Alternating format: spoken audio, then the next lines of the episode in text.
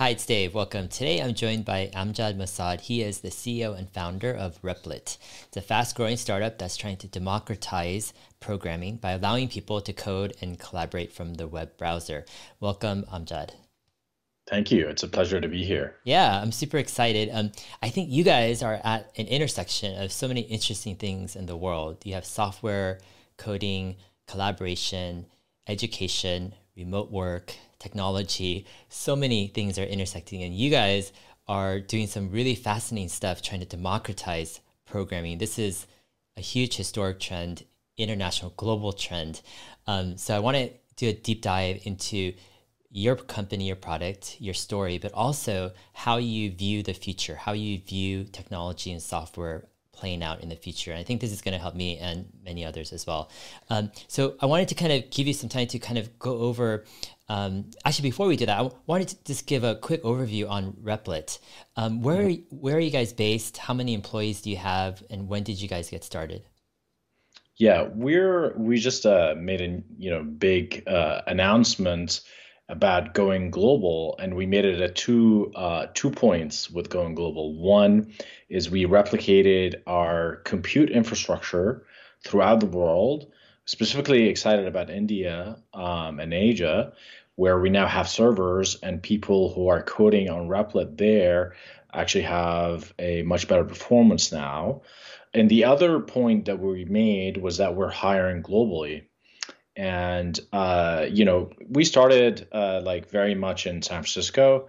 And we're like very much everyone's on site everyone's in the office. We had you know we're doing the whole kind of startup like live at work. And like you know your your life is is your work. And and we had a lot of fun doing that. And you know to be frank it uh kind of that reduced delay and that high bandwidth communication makes it really easy for very early stage startups to get a lot done in a matter of year or two. But now we're hiring and scaling globally. Uh, we actually have team members uh, in uh, Europe, uh, uh, India, and uh, and and Palestine, um, and and of course in, in the U.S. across all the U.S. time zones. But we're only actually we're only 22 people right now, 22 full time. We have a few interns at Replit. We always have interns and I'm sure we'll get into that. But our uh, a lot of our audience, a lot of uh, the people who are um, getting into Replit are actually the high school, college age um, kids, and uh, we're discovering talent from our community, and uh, and we typically hire from our community, and uh, you know that's that makes it extremely fun to always have users and you know developers that are building our platform are also working for us and um, you know who who's better to like invent the tools uh, except the people that are using them? And so um, and so but you know we we sort of like grown somewhat conservatively. I think you see a lot of startups you know grow much faster in terms of headcount. We never made headcount a goal. So we uh, try to be as efficient as possible 2016 17 were two people the founders me and haya my actually she's my wife as well. And then we hired our first engineer and then second engineer 2018 we were four people. Uh, we got into yc uh, we raised our seed round from uh, Andreessen Horowitz. Uh, I think at the time it was like total six million, the entire seed round, and um, and uh, in you know 20 um, uh, 2019 um, we were uh, we were something like eight people 2020 16 people. And so now we're 22 people. I think we're going to end the year with 32 i like the doubling year over year you know? Uh, so just makes it like a neat number uh, eventually we'll go to infinity. Um, but but you know uh, we try to always focus our goals. Yeah i think a, a, lot of silicon valley companies kind of size each other up by how many people work at the company. And so we try to take a different approach and like how many users are we serving? And like not expand headcount to the point that like you know you, you have so many people and we're always kind of a little bit under resourced and i think that's a good thing to kind of um, for a startup to, to have. Yeah yeah definitely. I mean some of the the fastest growing startups have had crazy amount of millions and millions of users per one engineer you know served. Um, What is um what is your current kind of user statistics? Like how many users are using your your your app right now, and how has growth been? You know, how has it looked over the past um I guess four four or five years since you guys started? Yeah, so it was a side project before that, so it goes a little bit before that, but um, uh, growth been very consistent. Uh, when you're you know building uh, something a little bit more niche like a coding uh, startup, uh, you know, you can't expect like social network type growth, right? Uh, but we've actually had a pretty decent growth for a startup that's targeting a niche like that, and um, uh, you know, we've been at least doubling year over year for the past few years, and now we have six more than six million registered users, um, and and that'll probably double as well, um, and and we have millions of active users. Um, and um, and a subset of them are also developing websites and apps that are hosted on Replit as well. And a lot of them, uh, like a you know uh, subset, but that non-significant subset, actually uh, spend their lives on on the platform. Like maybe we can get into some of the stories there, but um, you know, it's uh, you know, especially the younger folks are you know coding so much and learning so much and expanding their knowledge so much in building businesses. We've had you know we've had 15 year olds 20 year olds building businesses with thousands of dollars in mrr um, and that's been incredibly exciting uh, for us a lot of people landed jobs and and and things like that mm-hmm. um, where do you have any geographic breakdown of kind of where your users are located generally? Yeah, uh, so um, originally, like the U.S. was was dominating uh, by a lot, uh, and then we, you know, we see it's interesting. We see certain countries light up uh, at the same time. So, so like I remember in 2017, we started seeing uh, Europe uh, coming on on the map, and we literally see see them on like Google Analytics when we used to use that. We kind of ripped it off recently, but um, just because we don't want to track our users. Uh, we don't want Google to track our users, but uh, you know, we we just see the map of like you know UK, then France, then and, and you could see the kind of the dynamic of growth, and it was very interesting and very intriguing to see how that growth happened. Um, the strongest the strongest growth right now is is coming from kind of more developing parts of the the world right now. I think you know India is the strongest one, but we're seeing really strong growth in the Middle East and Africa as well. Yeah, fascinating stuff. Um, let's see. I uh, want to go ahead and dive into kind of what is Replit. Um, before we get started, um, for those who aren't who are listening who aren't into coding or software, um, could you explain kind of the concept of a REPL, you know, and what that inspiration for your name and your product was? Yeah. So um, back back in school, when I was going to study computer science, for every subject, you had to install gigabytes of software, typically pretty crappy software, to be honest, to uh, to start coding. So Java, you had to install NetBeans and, and what have you, and GTK and like all the all sorts of things like that just to type a single line of code. Um, however, there there was prior art for programming environments that were lighter weight and that were interactive. So you know, typically you write you know in you know standard tooling, you write your your software and then you compile it. And then after you compile it, you run it, and that and then you know after you see the output, maybe you want to edit it again, and that cycle takes really long time uh, because of the, the way the tool is built. The REPL, which stands for read eval print loop, is a continuous, is a more closed feedback loop between the human user and the computer, where the computer is sort of like reading what you're typing as you're typing it. So that's the read part. And then evaluating uh, the commands that you're typing, printing the result. So read, eval, print, and then loop, get started again. And so you have this interactive session. It's almost, I like to describe it as a conversation with a computer. So you go from writing letters to the computer to having a conversation with the computer. So the the old way of writing things is this like long form, write everything and then run it. Now it's like more interactive, and so that was the inspiration for uh, what what became uh, eventually Replit. Mm-hmm. Awesome. Um, can you uh, go ahead and do a demo of kind of maybe what is Rep- Replit? I mean, what's cool about I think your product is, is almost kind of like you have to see it, you know, to to understand it. Um, I'm going to go ahead and um, I'll switch to a, a screen share uh, mode here, um, and we'll go ahead and yeah, your screen is up and uh, your thumbnails cool. in the corner. Go for it. So this is uh, this is my Replit homepage, and from here I can create uh, a REPL. And the way to think about a REPL, it's almost like your machine in the cloud. So um, I like JavaScript, so I'm gonna pick Node.js, um, and I'm gonna um, just like have the name that it gave me. It gave me this funny name, so I'm just gonna have that, and click create REPL. And now I have a fully loaded machine in the cloud that I can code on. So it has this interactive element that we talked about here. I can give it commands like 1 plus 1. What is 100 times 20? Give me a random uh, number. Um, so you're having that conversation that we talked about. But I can also here uh, start writing the simplest program that a lot of kids like to write, which is, uh, you know, what is your name? That's the name and then print that name. Print in JavaScript is console log. So we hit run. What is your name? My name is Amjad.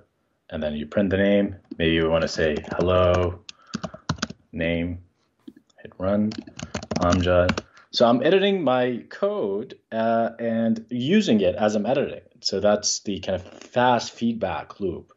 And this is one of the innovations that we have. It just makes it a lot easier to learn and explore how coding works. Cool. Could you um, could you actually continue to to do some more lines of code? I think this is pretty cool.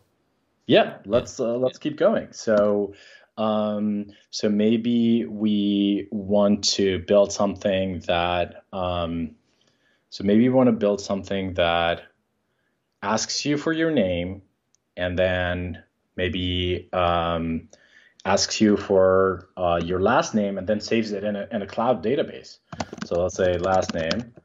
Uh, so we said hello name, and then let's say like what is your last name?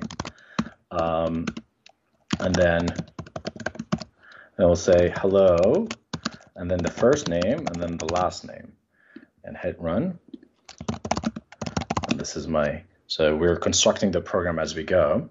Now we have this really cool feature called database. And database, uh, where traditionally, if you want to go to Amazon or Google and kind of provision a database, it'll take you hours, if not days. Here, um, comes with a built-in database, so it even allows you to um, it even writes the code for you in a way. So here it inserted the uh, the requirements uh, for for this thing.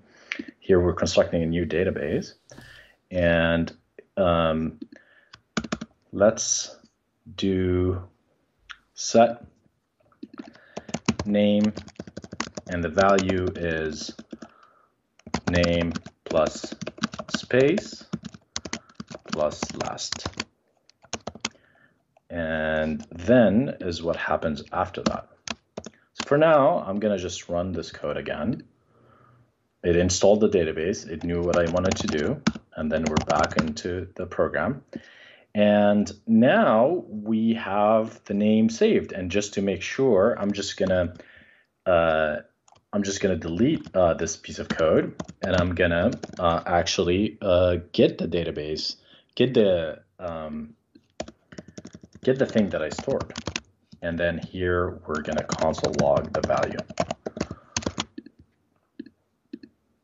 The value is Amjad Masad. So we remembered who you were.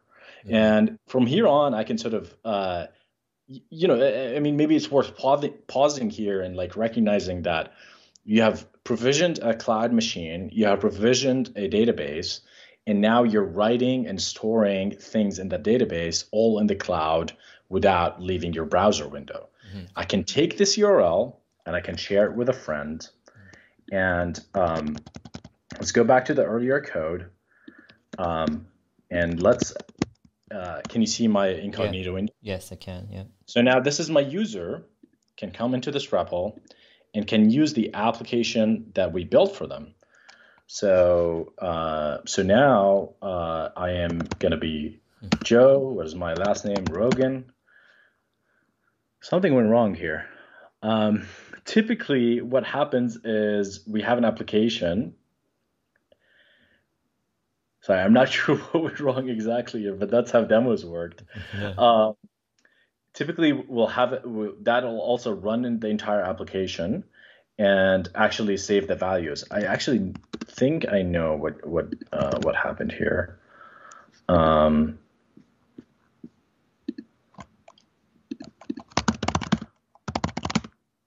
cool. So the program ran. I now create a, a program in the cloud and share it with someone else. Uh, they can react to it, they can comment on it, or they can they can even download it and play with it locally. Um, perhaps more interesting as you become a little bit more advanced, you want to build a web app. You don't want a just a command line application. So here I'm pulling up the Express um, example. Express is a JavaScript framework that allows us to build web applications. So here the uh, one unique thing about Replit is that it figured out that you wanted to install Express without you installing it.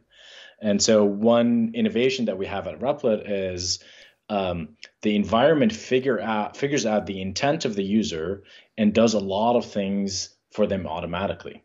So whereas previously you had to learn a lot of these tools, in this case we uh, automate the workflow for you so you can focus on your code and your code first.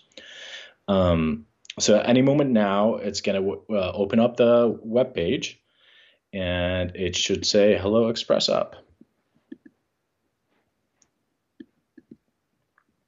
So we have now a, an application that we're uh, working in the in the cloud.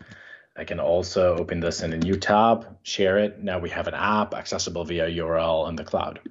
Um, if I go to this app here, you can see that it's going to update uh, that it's uh, it's going to show the, the new Express app. So, you know, the, the same app that you're sharing with people, it's going to update as you're updating that app. So that's also another thing that makes it super easy to ship applications on Replit because you don't have to go this through this laborious process of, uh, you know, updating, creating new versions, and so on and so forth. Um, I can also use the database uh, in this part of the app, but let me now showcase some of the um, multiplayer functionality. So I can share this say I can share this with Dave or someone else. Um, another thing I could do, I can invite people uh, to this app. So say I'm gonna, uh, I'm just gonna invite myself in this case. So now I can see my cursor from the other web page right here, and I can see myself typing. And if I switch here, I can see the same. I can see the exact same. Uh, I can see the updates happen in real time. And on top of that, you can kind of realize that this kind of looks like Google Docs. What I can do is it can also add comments. So what what does this comment do? If I switch to the other tab, we have this feature called Threads, and Threads shows you what uh, you know the conversation that's happening inside your REPL. And here I can say, oh, I was just trying things out. And of course, you can see it in context here. I can resolve it. Um, if I hit resolve, this comment is resolved. So this makes it super exciting and super easy to um, uh, to uh, to kind of collaborate with other people and build apps with others. Now, when I am done with my app, I can also share it to the Replit community. And the Replit community is a actually. Let me show you the um, the landing page here. Uh, we we have uh, uh, we have apps that are trending in the community. So we have this community space. Someone built an app, a Python game that they made, and people are commenting on this app. This game is fun. Um, you can you can run this app in this uh, in the community space. You can upvote it. Uh, you can react to it. We have a bunch of tutorials for people to that are contributed by the community. You can learn at Lua, for example, here, or a Python tutorial. Um, we also have a bunch of templates, so you don't have to start from scratch. So, you know, I can create a new REPL. I can say like personal blog site and create that. And now, you know, with two clicks, I have a blog on the internet.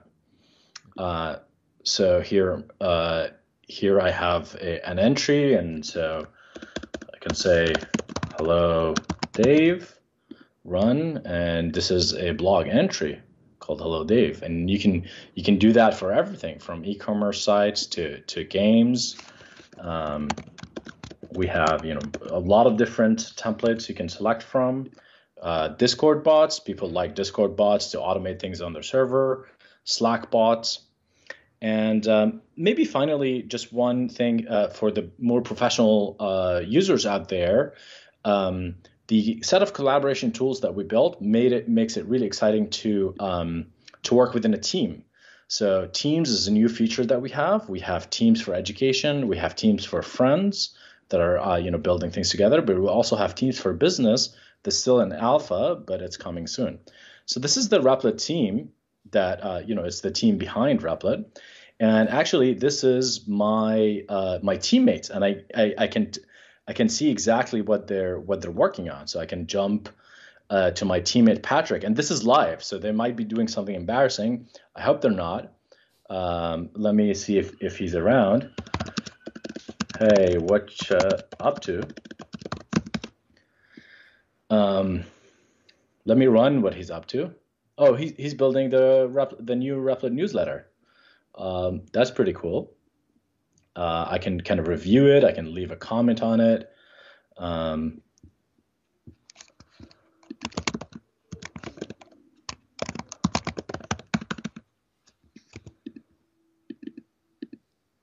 um, I can just uh, ask, uh, is this newsletter in HTML? So like a legit question I might want to ask. Maybe he's not, uh, he's busy or not around or on a different tab. Uh, let me go to uh, to Connor here. This is uh, what we use uh, uh, for user interviews. So he's he, he might be interviewing someone. Um,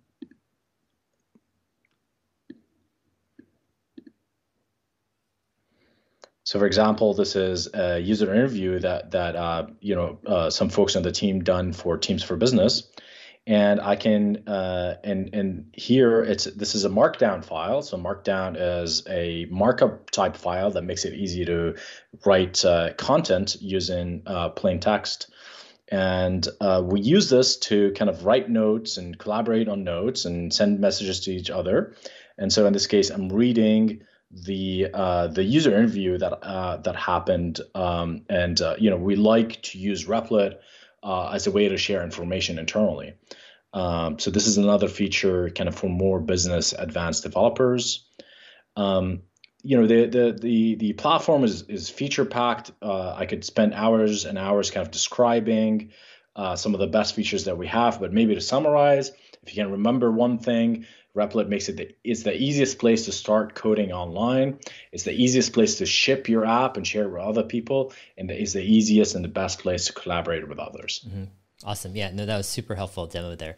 Um, so Amjad, I'm wondering, um, let's try to bridge the gap here. Um, for those experienced in software, they probably will look at this and understand what you're doing in terms of how you're simplifying, you know, the the programming environment and taking out the friction. But for those who, let's say, who aren't too familiar with what it takes to get to get started coding, can you explain kind of what your value proposition is compared to, for example, setting up setting up my own coding environments and all the plugins and you know all that extra stuff that goes into it. Like, what are you doing that's um, that? What are you offering? I guess you know the end, end consumer customer. Yeah.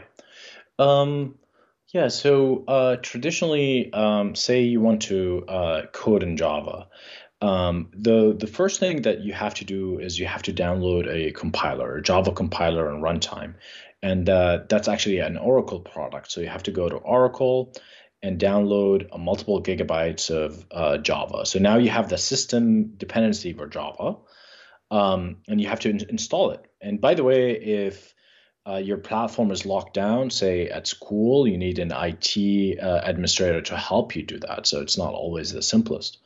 Now that you've downloaded the compiler, you need the the the IDE. IDE stands for Integrated Development uh, Environment. So this is the editor and debugging tools that help you write the software. And so Java has a bunch of paid uh, products that you can use, but there are a few products, say NetBeans. Uh, I used it in school.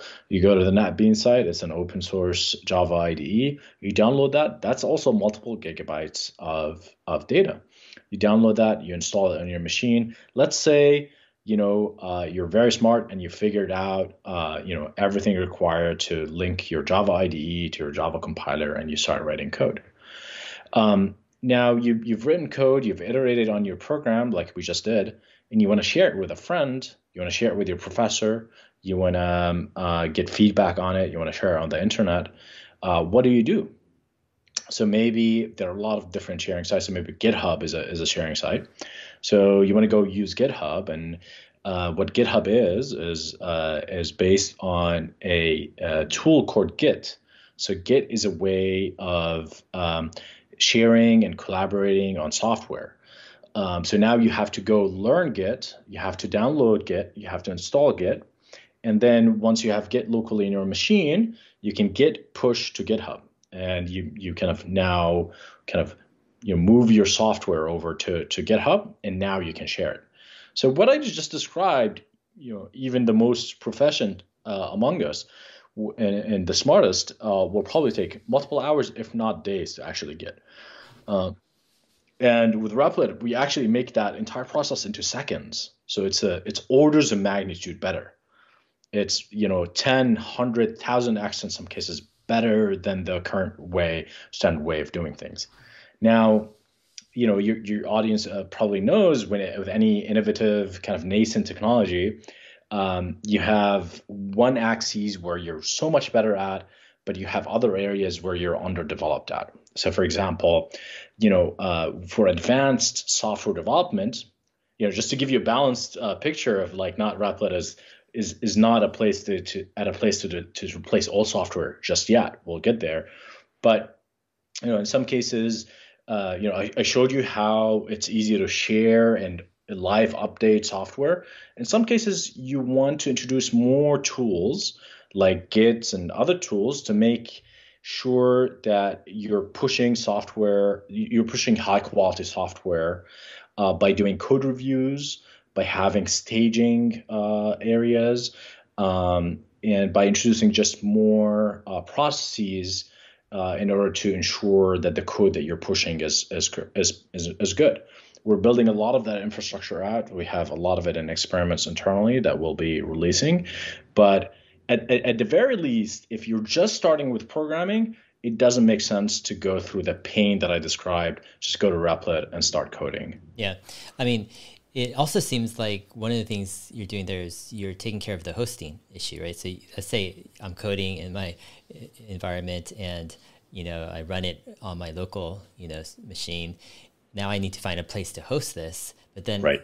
you know, I push it, but then also it's like I need to find a place to host a database. But I have to learn about, you know, how to deploy and manage a data an online database, which is a whole nother thing. But you're doing that just all within the browser. And so, I mean, it seems like um, a lot of this stuff, um, you have this empathy. It feels like to the to the the user. You you're trying to make it easier, right? Where does mm-hmm. this come from? Kind of this idea of trying to make it easier, taking out the friction, you know, um, making coding kind of perhaps what coding ought to be, and not mm-hmm. dealing with all the extra stuff that comes along with it.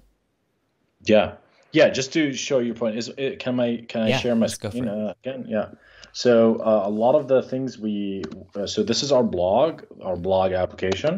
It is it has edit on Replit here our blog is actually a um, is host is written in Node.js and hosted in Replit. You can see the the real live logs that are happening here. Some people actually send messages to our logs. They they discovered that and they they've been playing with it. Um, and like we give you know feedback to each other on our blog. uh, and we uh, kind of write uh, blogs together. So we collaboratively are building our blog. That's just one example of something that's running in production. So you can see the domain is even linked here, and um, you know it's fully in the browser. We never uh, touched uh, any AWS or uh, Google Cloud or Azure for for this uh, for this app. It was totally developed from scratch on Replit, and uh, and uses all the Replit goodness. Um, so this is one example with of with like your production. yeah with your with your um, blog. Are you guys using a database there, or just putting blog posts into files?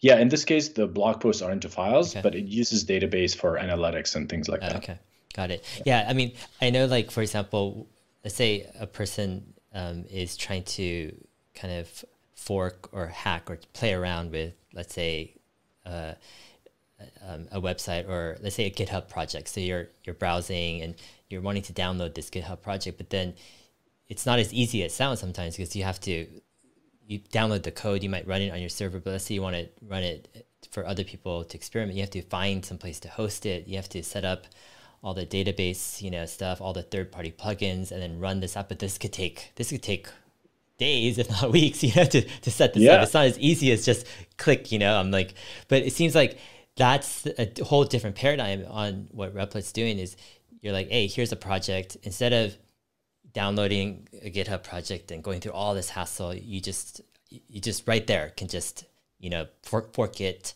play around with it, change it, share it, and all of the hosting, all of the database management, all that stuff is you know you guys are taking care of. I mean, is that kind of where you guys are? I mean, is that kind of um, part of part of the appeal? I'm guessing, right? Yeah, it's, it's totally part of the appeal. It's the initial uh, uh, value prop, like we're talking about. It's the totally the initial core value prop, and that's why teachers are excited about Replit. That's why uh, students are excited about Replit. That's why people who are just getting into programming are excited about Replit because we we take care of all that stuff. Um, you know where that empathy uh, comes from. Uh, you know, uh, you know you know, I talked a little bit about when I was going to school and running into all these problems. And that partly, you know, it just felt kind of insane to me that, you know, in Arabic, I'm not sure if it's uh, in English, uh, we have the saying, um, the shoemaker walks barefoot. And what that what that means is sometimes the folks that are uh, responsible for making something or inventing something usually ignore themselves. So software engineers uh, build a lot of the amazing things that we're everything like all the software is built by software engineers. You know, Google Docs is in the browser, uh, everything's in in the cloud except for software engineering. How how ma- that's madness, right? Like why? And you start asking that question, why? you quickly realize it's a collection of both hard problems and uh, cultural issues and, and dogma. Um, so on the dogma side, you know, one of the things that I ran into when I tried to sol- started to try to solve this problem was that hey, like no real software engineer codes in the browser you know there's the like you know the your engineer's engineer and like you have to go through the pain in order to kind of realize the title of an engineer. And that's that's totally crazy to me. And the reason i think it's it's crazy and like we should we should do better is because i think there's right now a software priesthood right? So there are there's like this you know it, we're on silicon valley we're making all the software and you know all other parts of the world they're consuming our software and it's totally centralized um, and the reason i call it priesthood is because you know a lot of ways we we are gatekeeping we're we're not making it easy to, for people to get into programming so some of the kind of experience there actually the creator of git uh, someone asked him, uh, "Why didn't you?" So the creator of Git is also the creator of Linux. So he's an amazing guy. He he like, you know, he changed the world and he's great. But I'll just to show you some of the like how these folks, uh, how we think as an industry. Um, he, someone asked him like, "Why didn't you write Git and C++?" He's like, "I wrote it in C because I want all the C++ idiots to to not uh, contribute to to Git. and so, uh, you know, every um, every software engineer, every language on the continuum of like language purity. So like you have the C and the like maybe the Haskell and things like that. They look down on the folks that are like maybe just starting out or using a higher level language, and you know it, it, it goes all the way. Um, and you know that's part of the dogma that I kind of faced early on as this kind of gatekeeping, and I was, uh, and I felt like you know, uh, you know that's a bad reason. One, two, software has to be democratized. Like everything in history of technology goes through these phases of having this priesthood. Like it, the the you know reading and writing literally was in the priesthood, right? In in medieval Europe. Uh, if if you wanted to read the Bible, you have to go to the priest because he uh, he can only read, like he can't read, right? You know, when the printing press came out, it sort of democratized access to to books. And uh, and you know in in a couple hundred years uh, you went from you know single digit uh, percent literacy to to to to to almost uh, complete uh, literacy. And uh, I think the same thing will happen in software where we're going from a place where like what less than one percent know how code works to probably a high percentage uh, you know, uh, of the world that actually know how uh, how to at, at, least if not writing code day to day, actually know how code works, know how software works, and there's a lot of uh, important benefits that come from that. So when the when people learned how to read and write, we had things like the scientific revolution, we had things like the industrial revolution, we had things like liberal democracy. All these things are downstream from uh, literacy. In my opinion, a lot of uh, you know people uh, you know concur. A lot of uh, philosophers and, and scientists uh, kind of believe the same. Um, and it, it, it, it's almost hard to imagine what the world would look like when we have more software competency uh, in the world, I think it's going to be uh, hugely positive for economic growth and uh, you know for just societal welfare. Mm-hmm. Yeah, interesting. Um, when I look at some of the the examples and what you you know showed here, um, it's strike one thing strikes me is like if I'm you know starting out with coding, um, I get I can get something up so fast right through Replit. Meaning I get mm. a, a, URL that could it's a published website just in, within a minute basically right, and any of the changes can just be instantly just deployed.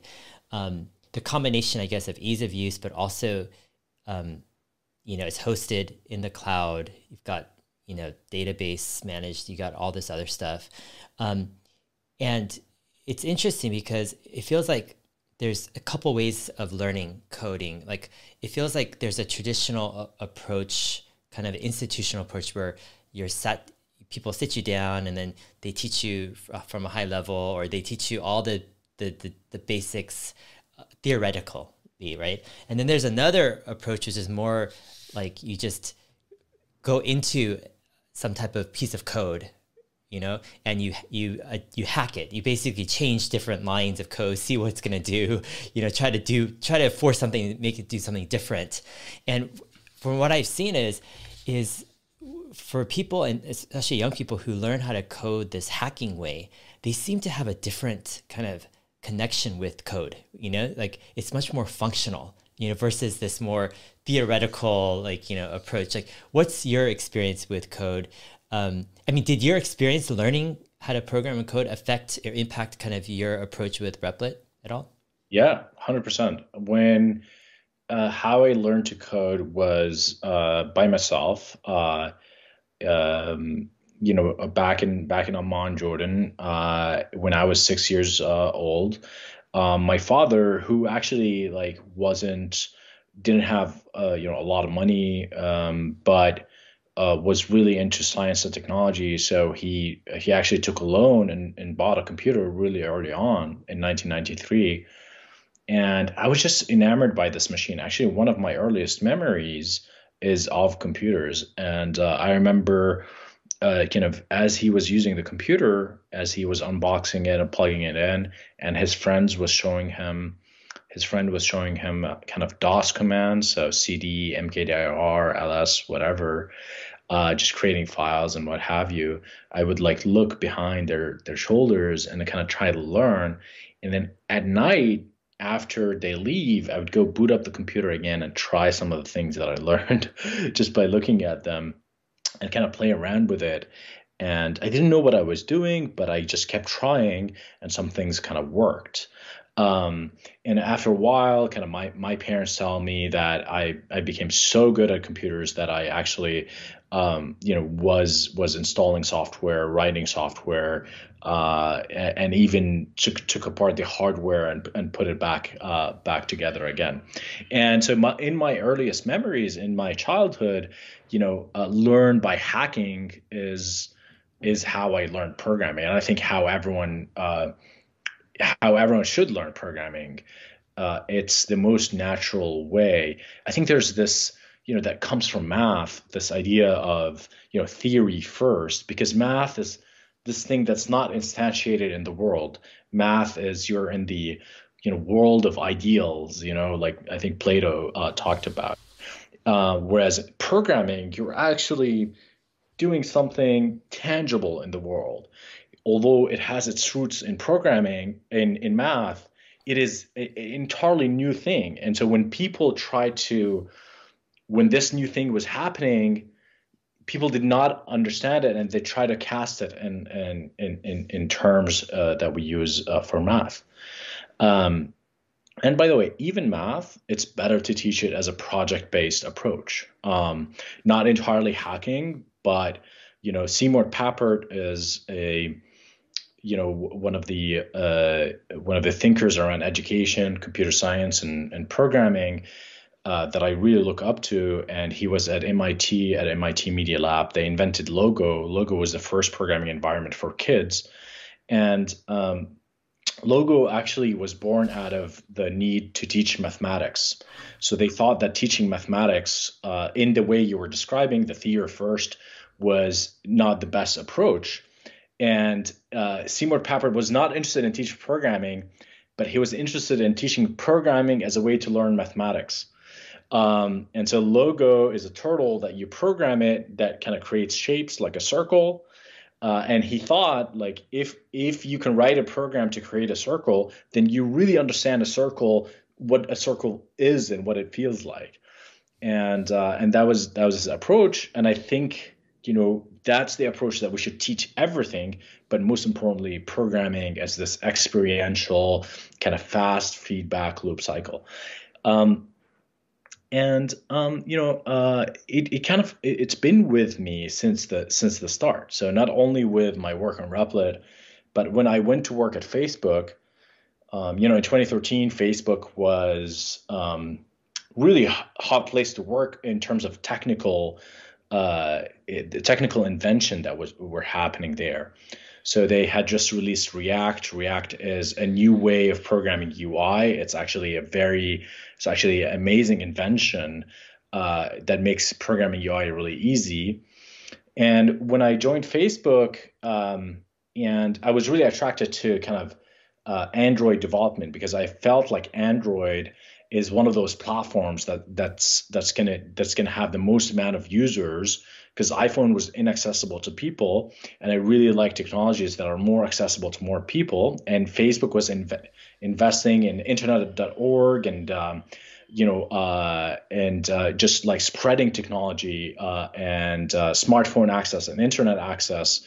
Uh, throughout the world, we can criticize them for a lot of the things that they've done since then. But you know, one thing that I think they had a good idea about, I don't think they've achieved it, is this idea of internet.org of like you know basic universal internet and computing access so i was attracted to that and what i found pretty quickly when i was messing around with android at facebook was the programming environments for android they were java uh, they were like they you know they followed this slow you know development uh, cycle that i talked about earlier So what I got really excited about is like, can we apply this like fast loop interactivity, the REPL style, into mobile development? So at Facebook, I joined a group that was working on bringing React to uh, to native devices, Android and iPhone, and so uh, that's what we did. We worked on um, React Native. I was one of the early engineers on that team, and React Native now is the um, world's top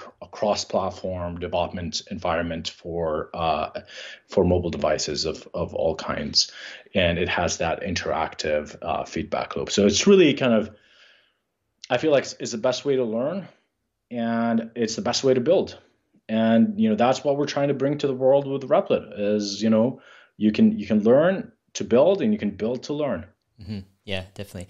Yeah two, you were at facebook what 2013 to 16 was it? Yeah. Okay yeah. I remember that time with react um, facebook it was really you know, at the center of mobile development at that time you know really pushing that through. Um, yeah i mean it reminds me a little bit about music. I mean do, do you play any musical instruments by chance or uh, no, but I mm. read this book uh, about um, about music and programming. Okay. Um, that that was that uh, really really inspired me. Uh, I think it was called The Passionate Programmer, uh, and uh, and he was writing from the perspective of a musician, and he talked a lot about improvisation um, and that reminded me of that like feedback loop. But but I'd love yeah. to hear how you're thinking. Yeah, yeah. Um, because like I learned uh, piano um, through kind of Suzuki theory method, you know, and, and I hated it. You know, I just hated just the theory of Suzuki. And later on, um, in high school, I had a friend who just could improvise. He would hear songs and just play them, you know, and just like make up stuff. And I was like so fascinated by how you could do that. So he taught me kind of the basics of chords and how to, you know, improvise and all this stuff. And it completely changed my whole view of music. And with my kids, one, one of the things I have kid, um, ages three and six, two kids, but one of the things I do is, is I make music like really, like I'm trying to, um, rather than theory, like I, I try to play around with it. So I'll play a song with them and then I'll just like change the words or I'll, change the feel. I go, watch this. I'm gonna make it more, more, um, more sleepy or more scary, or I'll, you know, I'll change the mood, you know, and I'll I'll just do these slight adjustments to to different songs or different things where they're just fascinated by by music, you know. They'll sit there and just say, okay, what's next? What's next? You know, how can we change the music this way, this way? And I feel like that type of curiosity to see someone able to change something and ch- and elicit certain emotions, you know, out of people, and that whole experience, like that's developing that hunger and that understanding of the potential of music. In, in a similar way with with programming, it's that you come to programming and it's sterile. It's just theoretic theories and numbers and just you know different lines of commands you need to learn and you don't understand like why do i need to do this right but when you see the power of code to create stuff out of thin air you know to create interactions and give information and to collaborate and you know do all sorts of stuff then you start to see like oh my gosh this is like incredible. And when you see like you could actually change each line and each section of code does different things, you know, and it, it has function and power, it completely changes the appreciation, you know, of code, and it gives you that motivation behind it, you know, to do something with it. Um, but I, I, just I just noticed that um, that connection in the sense that it feels like you know the whole theory of Replit is like a experience, dive into it, hack it, learn it. Here's a bunch of examples, you know, and have fun with it.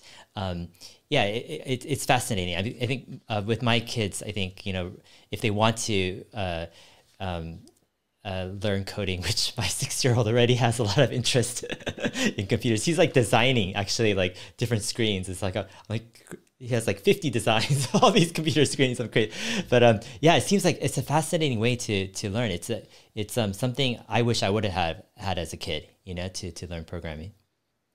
Yeah can i show you a uh, programming environment we're making for kids? Yeah. Oh awesome. Yeah. I'd be totally yeah. fascinated by it. Yeah sure. Let's go for it so this uh this is uh not yet launched. Um, so this is a new programming environment we're, we're building for kids. Um, so uh, this is a game we call like Flappy Mark. So it's like Flappy Bird, but uh, this character called Mark. Hmm. This this makes uh, the programming environment is different in that um, you can actually you have this like uh, image uh, drawer. So let me change uh, Mark to to green and hit run again, and now I have Mark in green. Let me um, I can you know I have sounds here. I can also um, pause the game. Uh, I can also like make it go slow. I can um, show, I can debug it and kind of uh, show it really easily. I also have, uh, we have this concept of uh, scenes.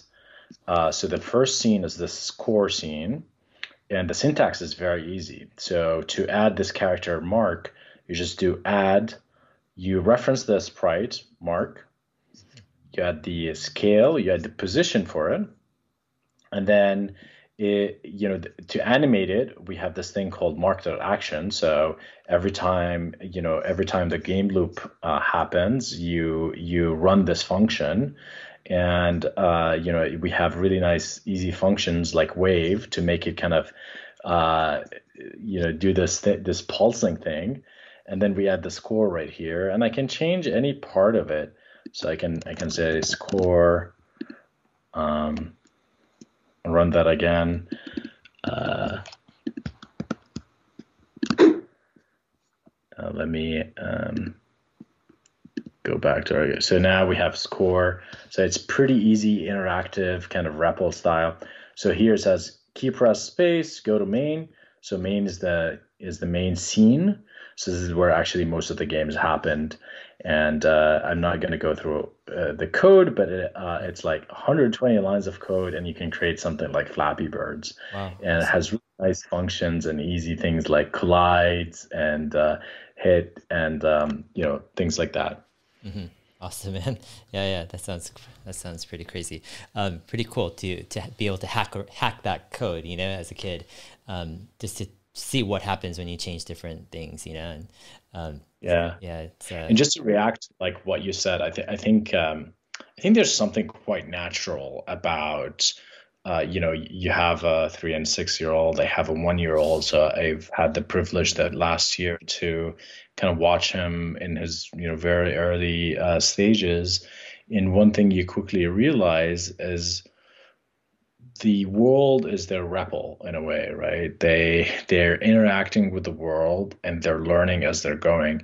Every uh, step of the way, they are um, experiencing the world and that's how they, they're learning you know in ai uh, and i know you've done some videos on ai but um, there's this ai technique called reinforcement learning so the idea that you have an agent and they do an action in the world and then the world represents some data or some feedback and then the agent learns and then does the next action given the thing that they learned. And i think really humans learn that way as well. And you know a lot of ai is inspired by humans because this is the most intelligent you know being we know. Um, and you see it in kids all the time most of the learning is experiential is actually touching things and hitting things and and uh, doing things and and saying things and seeing their parents react to this or doing an action and saying seeing the feedback from the parents uh, to them. So that's really the basics of, of learning. Yet when we go to school, we change the paradigm entirely. It becomes this oral thing. And, uh, you know, um, I'm not entirely sure where that comes from, but like the way you describe your teaching your kids music is that incredibly exciting to like to like change one thing and and um, and seeing the result is like, oh, like I can do that too. Like you immediately think, okay, I can do that too. That was easy. Um, and then, okay, what else can I do? What else can I change? And it becomes this process where you're following your curiosity. And I think that really what we need to, you know, as society as a whole, we need to inspire in children. Yeah, I mean, I couldn't agree more. I mean, you know, I think that part of the truest learning is this hands-on, you know, and the freedom to be able to make mistakes and to just correct and and to change things. And you know, a kid naturally, I don't think they they're, they're scared to make mistakes. They're, they're just learning. You know, that curiosity is so strong. I think something about our education system, it's like it becomes this top-down, you know, compliance. Like you obey it you know just listen to what we have to say you know you have to memorize what we tell you and it becomes this like it it seems very much in conflict with this natural hands-on curiosity of just building and learning and um, and it seems what's one of the things that's fascinating about Replit is you know is it does seem to be coming from this more bottoms up approach you know where it's not this top authority authoritarian you know organization or place saying this is how you're going to learn it you know? These are the steps and this is how it has to be. Rather you're giving the tools you're creating the playground you know for people to learn. Not just kids but you know anyone who wants to learn how to code. Um, and um, yeah it's uh, definitely definitely fascinating stuff yeah, I mean, I think bottom up is, is the way to go in a lot of things. Uh, from a business perspective, from a learning perspective, from change uh, perspective. Um, hierarchy is, of course, uh, important and serves uh, a role, but it, the hierarchy's role is to enforce order. Um, and order is important for society, um, but also it stifles innovation uh, the reason why innovation tend to happen from weird places, right? The reason Silicon Valley emerged in San Francisco Bay Area 1970s, uh, LSD culture, it's pretty weird. Like, you know, the top industry in the world came from LSD culture, right? I mean, you know, Steve Jobs went to India and dropped LSD for months before he started Apple. Um, it's because uh, you know uh, industries and technologies and um, and societies organize in a way um, to create order. And by creating order they start maybe as incomplete thoughts and experimentation. But once they grow they calcify and they become harder to change. And then change has to come from somewhere else now silicon valley is now calcified i think and um, and change is increasingly coming from somewhere else. So if you think about you know what is the most disruptive technology in the past decade, it's Bitcoin, it's crypto, and where did Bitcoin come from? Nobody knows. I think the best way to describe it, it, it came from the internet, right? Satoshi is a citizen of the internet, or they are. Um, and um, and Satoshi is giving Silicon Valley a run for their money, right?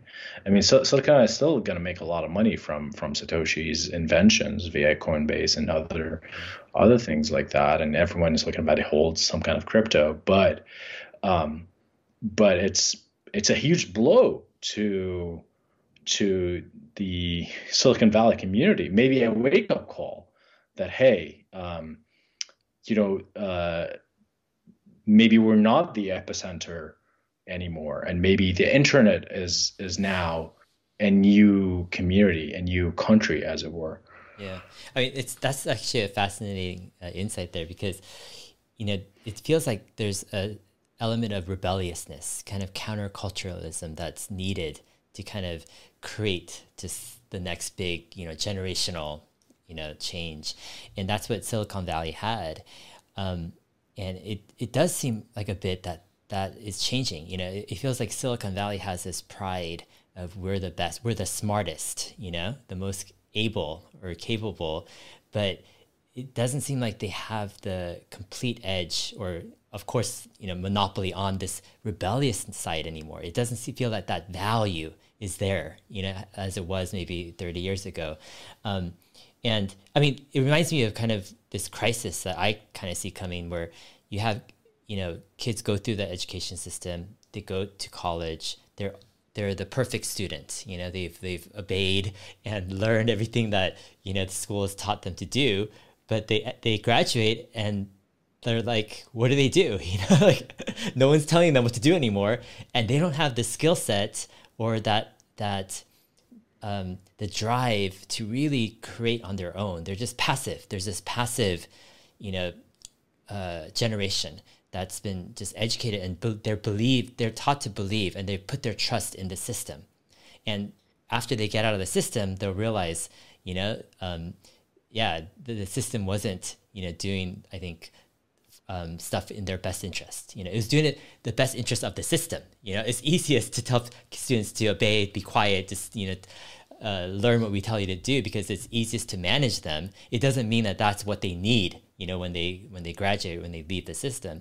Um, but yeah, it's um, it's definitely uh, a lot of interesting stuff at some point it was it was rational to do so right mm-hmm. so the boomer maybe up to gen x uh, it was rational to follow the rails that are s- set up for you right so you uh, go through life and you do what you're supposed to do and you graduate and well first of all you don't have a huge debt you know uh, college was not as expensive as it as it is today um, and and you know uh, we had a lot of space for all sorts of professions. The growth in mid-century America, at least, um, was uh, was impressive. That like everyone had had a had a path in life towards the American dream, and um, you know it was rational to to do that.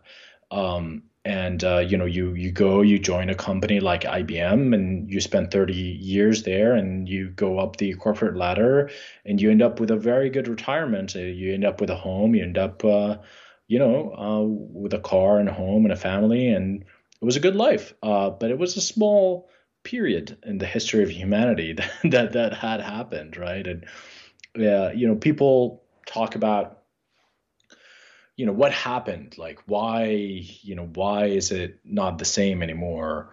Um, and the reality you, you need to actually flip the question uh, what had happened in the like 1950s to 70s 80s that that made it so that you know this type of lifestyle is possible? Because the rest of human history wasn't the case right um, you had to strive and you had to go out of the system and you had to kind of work really hard and you had to be inventive and creative in order to make something out of yourself and your your family. So now we're actually back to the mean in a way, right? Where you need to chart your own path. And parents do, still do not understand that. So we had this issue a few days ago, actually a week ago, on Twitter. A parent, God bless his heart, I have nothing against him, but he seems like a great guy, wants the best for his children. He went on Twitter and he said that Replit is a brainwashing machine for teen coders. That's the quote. Yeah, it turns out uh, he's really um, angry that his son is spending time coding on Replit instead of preparing for the IIT exam. So IIT is the MIT or Harvard of India. It's incredibly impossible to get to get into it. Uh, it's a very good school. You know, nothing against it. I think it's uh, commendable for anyone to to try to get into it. Uh, but but the the kid didn't want to go into it. The kid was had a really good coding streak. He built an OS on Replit. He built a programming language on Replit. He could get a job anywhere. Facebook would hire him tomorrow. Um, and he didn't want to. Just didn't want to go uh, into IIT. And um, and his father blamed it on his you know addiction to coding. And so he went on Twitter and he said that. And then some other Indian parent tagged me and said, you have to make a statement on that.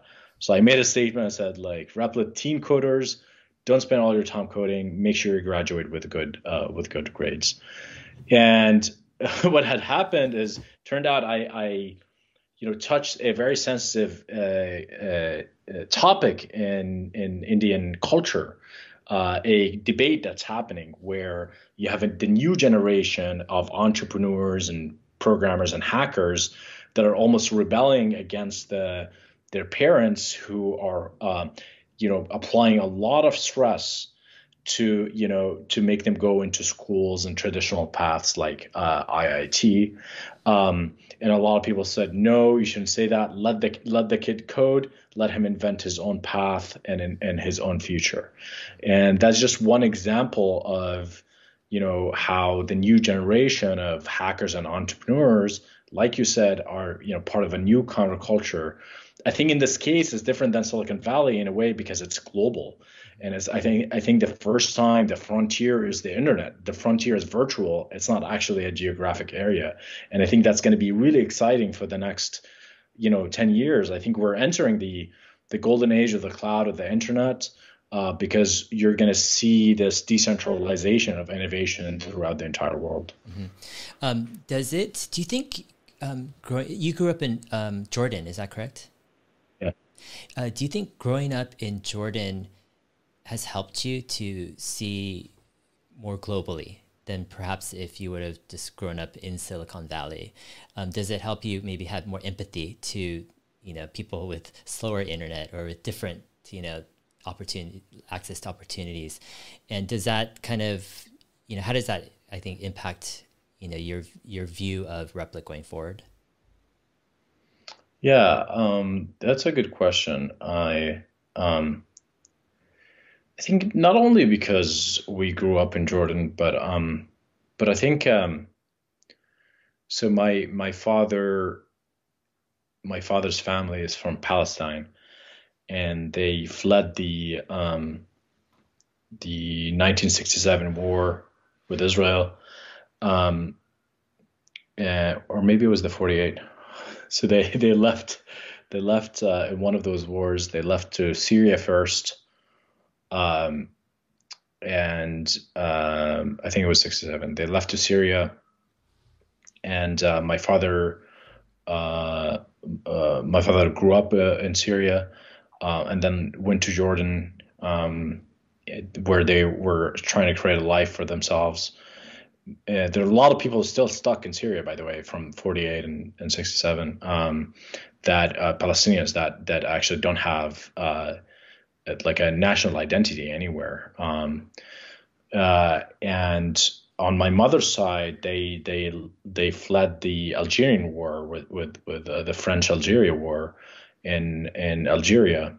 She's she's originally from Algeria, and they went to Syria as well. And then from Syria, they also immigrated to Jordan.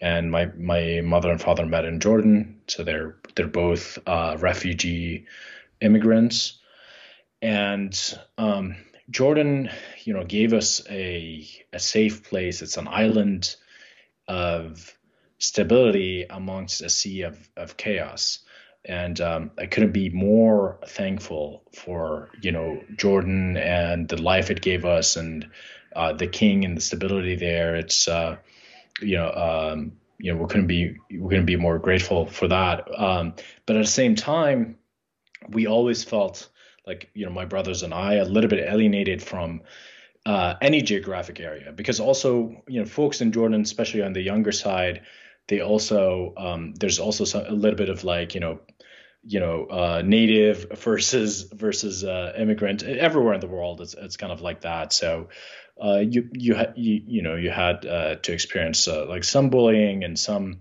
feeling of oh I don't have rights to this land. It's not mine which w- what land is actually yours? And and we didn't feel you know as much affinity to anywhere else because you know they tell us story about stories about Palestine but we never could visit Palestine. And um, and so um, you know and, and so it did feel like the internet was and and this global uh, worldview did feel like something you could belong to. And I could relate to a programmer in the United States or Egypt or anywhere else more than I could l- relate to like some people in my in my class. And um, and so I think you know that gave me that that kind of worldview, um, uh, like this this like global worldview um, and affinity to to to groups and, and people that kind of think uh, like me and are excited by the same things that I am excited by, uh, but that are not necessarily tied to any geographic area area. Mm-hmm. Yeah, yeah, definitely. I know. Um, yeah, I've actually visited you know Jordan and Syria and many other countries you know in the region, and it does you know it's it's I think um, in some ways even though the world has become more connected it also seems like there's a level of where the world is a little bit more segregated in a sense, where it, it feels like some life, the lifestyles and the cultures of certain areas or countries in the world and the way people are brought up and living, it just feels like um, um, that that people, in a sense, are just like we're connected to all this global internet, like internet, but I don't know. It feels like there's a disconnect to different cultures sometimes and countries, and it just feels like I notice sometimes. Um, for me, international travel, living abroad, kind of opens my eyes to this world is much bigger, you know, than just one country. Especially, I think the U.S. has is this kind of more narrow mindedness of just like US is the whole world almost. That's sometimes I get that feeling, you know? Um, but when I hear about Replit and like India, I just like immediately like, you know, knowing India, I just feel like, oh my gosh, that like it's gonna catch on fire. It just feels like that's like one of the, the, the it just it just matches so many things, you know, about about that geography. Um, but yeah, definitely. Um, I'm curious um, if Replit was hugely successful in the next 10 years beyond your you know your wildest dreams what would happen like what would be the scenario what impact would your company your product have you think in, in people's lives or in the world um, I think uh, a lot more people will have access to to cloud computing, computing in general.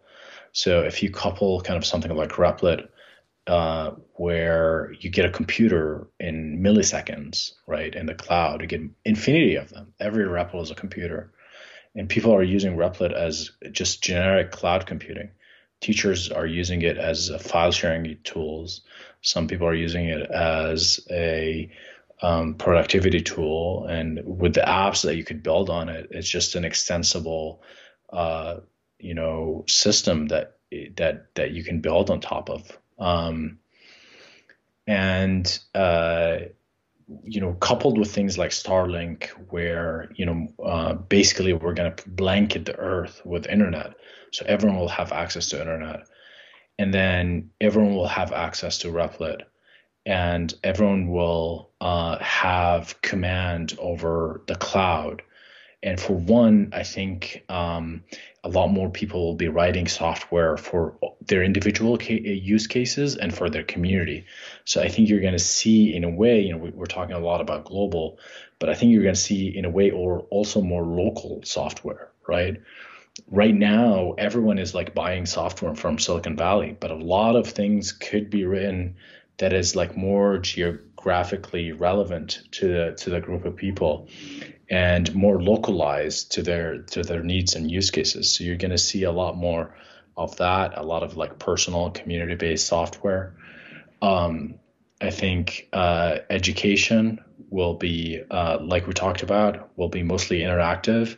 I think a lot of things will be learned through uh, through computers and programming, even subjects that we don't necessarily think about in that way. You mentioned music, and I think biology, chemistry, physics, all of that will be uh, will have some interactive component where uh, where where kids are actually kind of building models and either using software or the real world to be able to to learn these kind of things. I think information sharing will be um, will will you know will just become ubiquitous uh, it's going to be very easy to kind of share a file with anyone anywhere. Uh, hop on a you know collaborative session. Like all software will be written collaborative in real time with anyone in the world. I think we're also going to see collaboration across uh, people uh, in different time zones and different geographies, and um, the I, th- I, think we're going to see a lot more early entrepreneurship. So we're going to see kids uh, at 13, 14, 15 uh, building businesses we're probably going to see the first like billion dollar, you know, 13 year old uh, business. Um, kind of like what, what we're seeing with YouTube. You have like seven year old millionaires now, and we're going to see that with with software as well. Um, and um, and I think as, as part of all of that, I think uh, wealth will decentralize uh, throughout the world. Um, we're working right now with a a startup called Manara, who um, whose like mission to connect uh, talents in places like Gaza with uh, companies in the U.S. and they they placed you know seven people at Google, right, working from Gaza uh, at Google, and that's kind of crazy. So you're going to see a lot more of that, um, uh, especially with Replit, where it, it's pretty easy to onboard anyone onto your company. Uh, so you're going to see remote work um, kind of become really mainstream, and uh, it's going to be easy to kind of uh, find people to build software for you.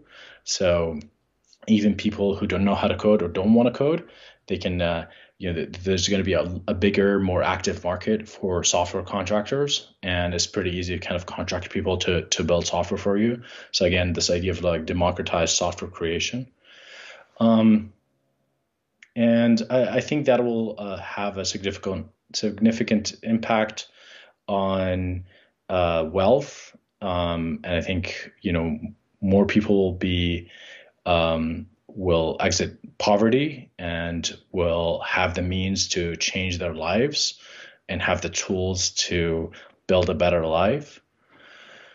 Um, kind of like from from a from a, a platform perspective, um, we're going to see uh, a new way of of building software as well. Like um, we're already seeing this idea of um, like remix culture.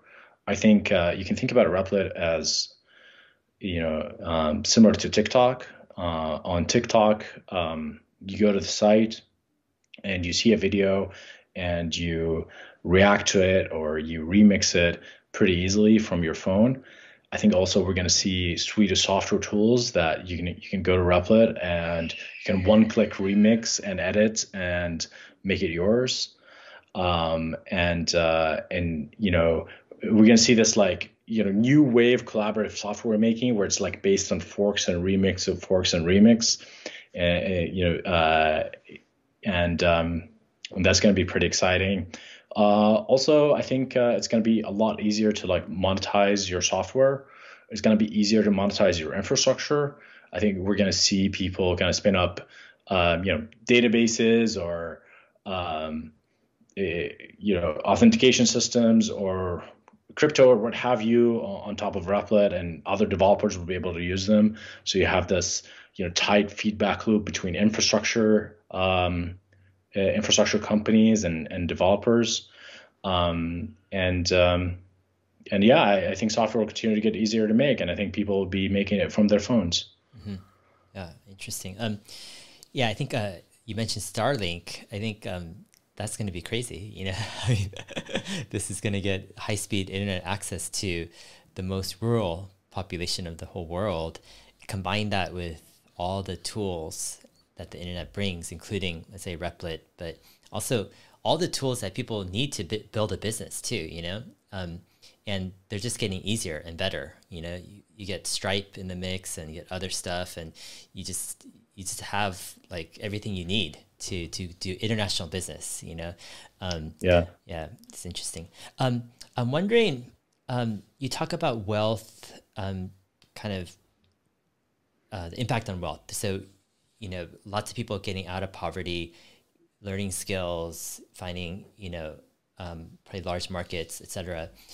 Um, what would you say to to those who might have the cr- critique that well, it will benefit certain people who are more techy or more, let's say, wanting to, to code and to get into that field, but then it won't benefit. It'll, it'll be adversely effective, to, uh, impactful to those who aren't in those fields. So, in other words, will the wealth gap actually increase over time because, you know, software and tech is eating up all the wealth. And if you choose not to go in that field, you know, or if it's just less tech, right, you're not exposed to that wealth and that type of, you know, um, wealth generation that let's say software and tech does. So basically, our programmer is going to take up all the world, you know, eat up all the world, and our companies that are software focused, tech focused, so much AI focused, are they the big winners and not everyone else? Or can it be decentralized somehow? Can it is there a way, is there optimism to be had where somehow this stuff will be distributed and somehow we'll have all tides rising?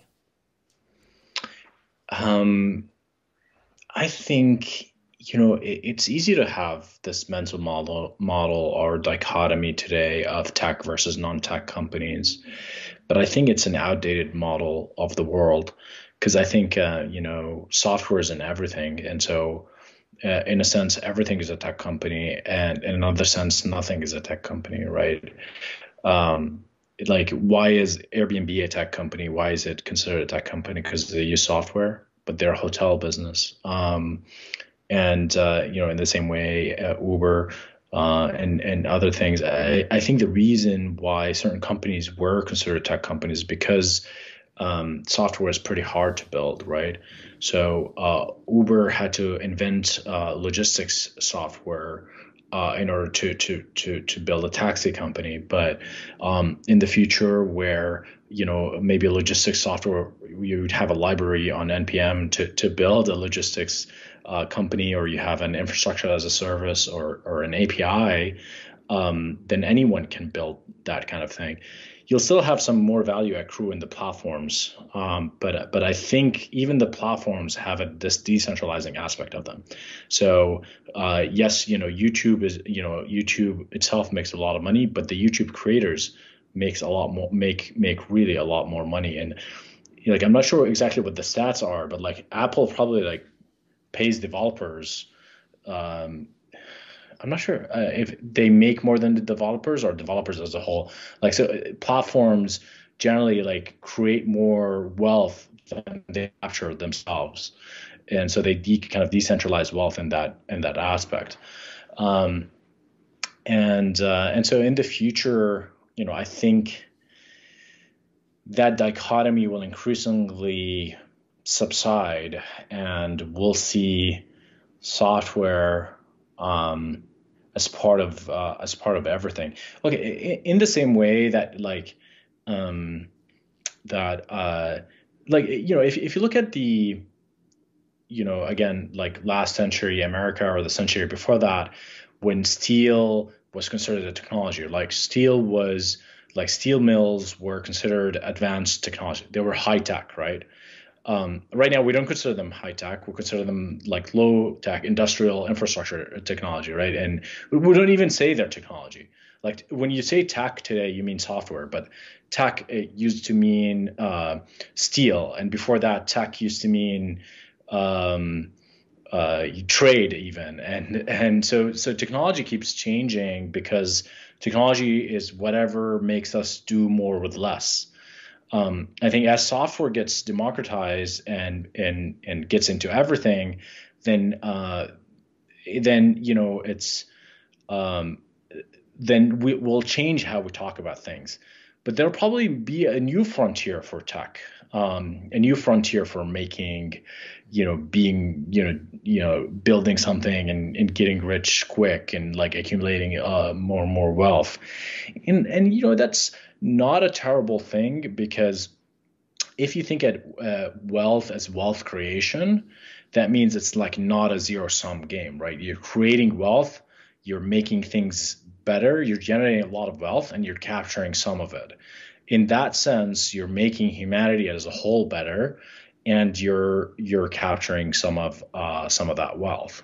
Um, but there is a type of wealth capture that is not not not productive um, and you know you typically see that in in governments and maybe some old financial institutions where they're not uh, doing uh, productive work and they're just um, and maybe old technology companies where you know they're focused on um, uh, on uh, policies and they're focused on uh, regulatory regulatory capture um, and that's, I think, that form of like non-productive wealth capture is is the bad thing.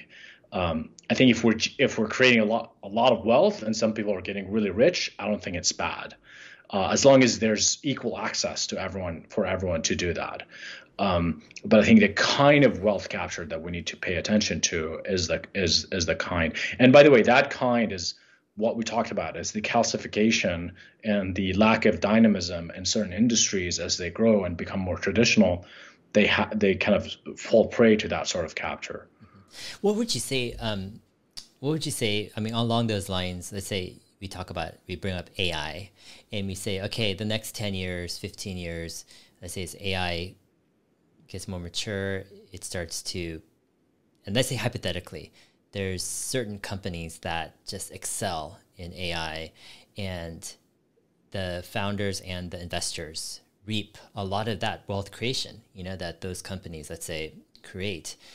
And in turn, these companies disrupt and AI disrupts a lot of jobs that people had that AI is taking over. Let's say it's a truck driver, or let's say it's a retail clerk, or let's say even it's an accountant, or even you know people.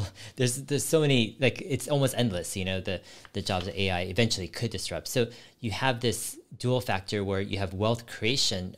AI is creating, but it's being captured by mostly the investors, let's say, um, and the owners. And then you have the disruptive factor, you know, where jobs are being disrupted. Um, yeah, I, I have a I have yeah, yeah. What are your thoughts? Um, do, do you know do you know uh, this job called knocker upper? No, no. So knocker upper, um, he's like a human uh, alarm clock. So uh, you used to pay this guy, and he would come and he'd have a stick and he would knock on your window at a certain time as a way of an alarm clock, right? Uh, you know, back in Jordan, we we had someone in Ramadan that comes uh, with a um, uh, you know with a huge kind of drum and kind of uh, wake people up to uh, uh, to eat a little bit of food before kind of sunrise where you start fasting. And so you had these jobs of people that were waking, waking people up. It was an industry of waking up people right and and then you had the alarm clock and the alarm clock disrupted the waker uppers or knocker uppers mm-hmm. um, and, you know, if you're living in that, your view is that, holy shit, like all these people are losing their jobs. It's a catastrophe. Now, the alarm clock industry ended up generating uh, orders of magnitude more jobs than the uh, sort of knocker upper industry.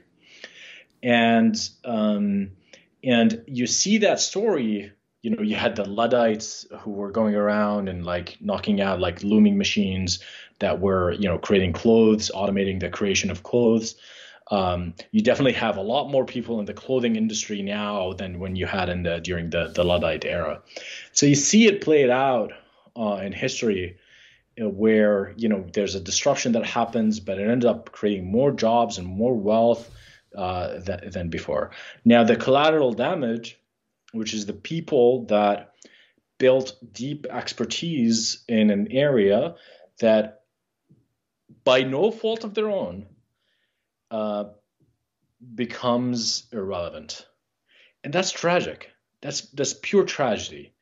Um, and you know this is where philanthropy, maybe some government uh, intervention comes in.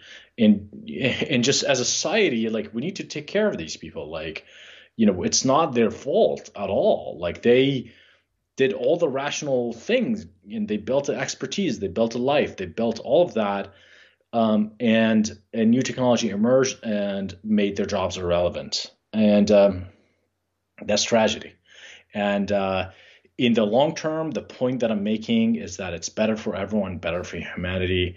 In the short term, there's going to be some damage, and the way you fix that by re-education, by some some form of uh, some form of safety net, um, philanthropy, and things like that. Yeah, yeah. I mean, it's I mean it's, it's a it's an interesting you know kind of dilemma because um, if you were to follow, let's say the the tech um, exuberance and optimism, let's say 20, 25 years ago when the internet internet was sprouting, that you know the whole idea was this is going to lift everyone's boat. Everyone's going to benefit from the internet and the computer revolutions, and it seemed quite obvious. But we come to 2021, and it seems like there is a large class uh, and largely a lower class or lower to lower mid to mid mid class middle class that that feels ostracized, that feels abandoned from the system in a sense. Like they don't live near the Bay Area or urban center. They don't,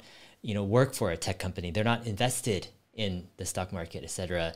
And their incomes have just totally been you know stalled, and it's difficult for them to to find work and to find any upward mobility.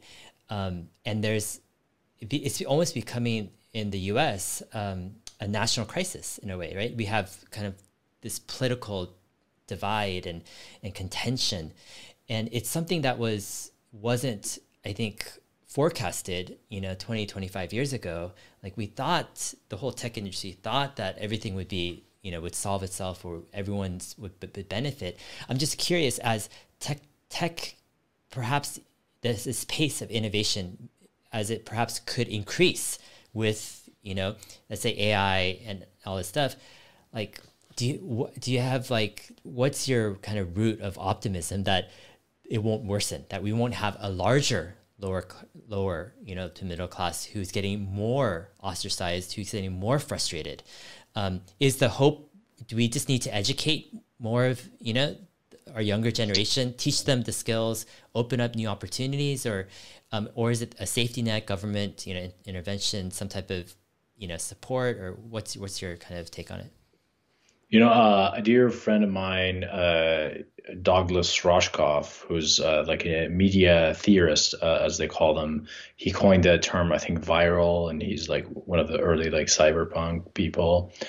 And uh, he wrote a book. He wrote a few books that I'm uh, that I'm a fan of. like one of them is called "Program or Be Programmed," where he talks about, um, you know, you either learn the skill of programming or you're going to be programmed. Um, so basically, like, you know, we're being programmed by social media companies to consume more ads and this like Skinnerian uh, fashion.